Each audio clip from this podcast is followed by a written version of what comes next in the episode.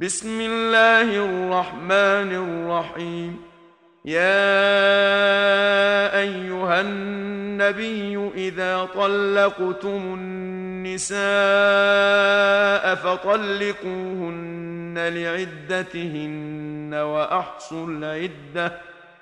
واتقوا الله ربكم لا تخرجوهن من بيوتهن ولا يخرجن إلا أن يأتين بفاحشة مبينة وتلك حدود الله ومن يتعد حدود الله فقد ظلم نفسه لا تدري لعل الله يحدث بعد ذلك أمرا.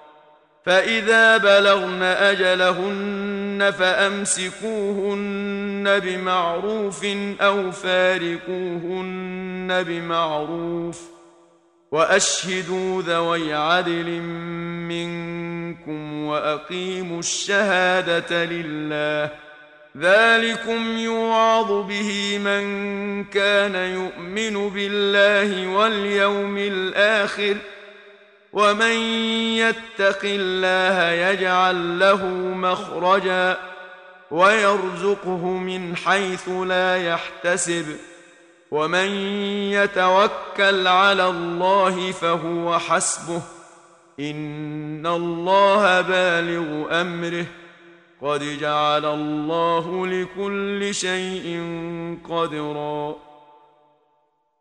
واللائي يئسن من المحيض من نسائكم ان ارتبتم فعدتهن ثلاثة اشهر واللائي لم يحضن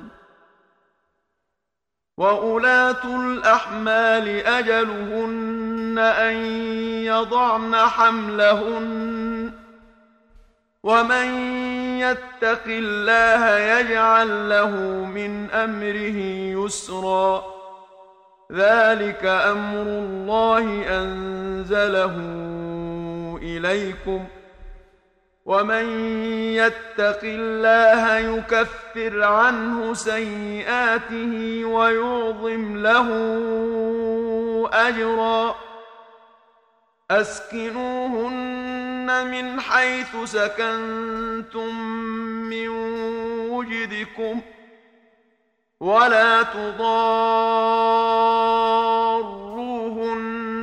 لتضيقوا عليهن وان كن اولات حمل فانفقوا عليهن حتى يضعن حملهن فان ارضعن لكم فاتوهن اجورهن واتمروا بينكم بمعروف وان تعاسرتم فسترضع له أخرى لينفق ذو سعه من سعته ومن قدر عليه رزقه فلينفق مما اتاه الله لا يكلف الله نفسا إلا ما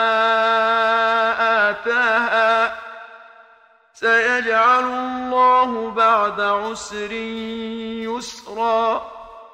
وكأين من قرية عتت عن أمر ربها ورسله فحاسبناها حسابا شديدا. فحاسبناها حسابا شديدا وعذبناها عذابا نكرا. فذاقت وبال أمرها وكان عاقبة أمرها خسرا. أعد الله لهم عذابا شديدا.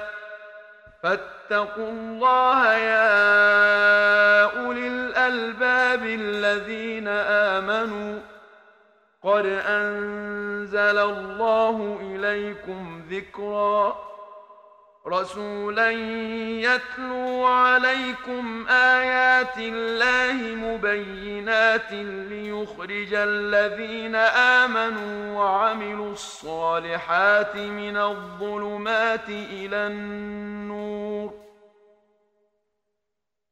ومن يؤمن ويعمل صالحا يدخله جنات تجري من تحتها الأنهار خالدين فيها أبدا. قد أحسن الله له رزقا. الله الذي خلق سبع سماوات ومن الأرض مثلهن. يتنزل الأمر بينهن لتعلموا أن الله على كل شيء قدير وأن الله قد أحاط بكل شيء علما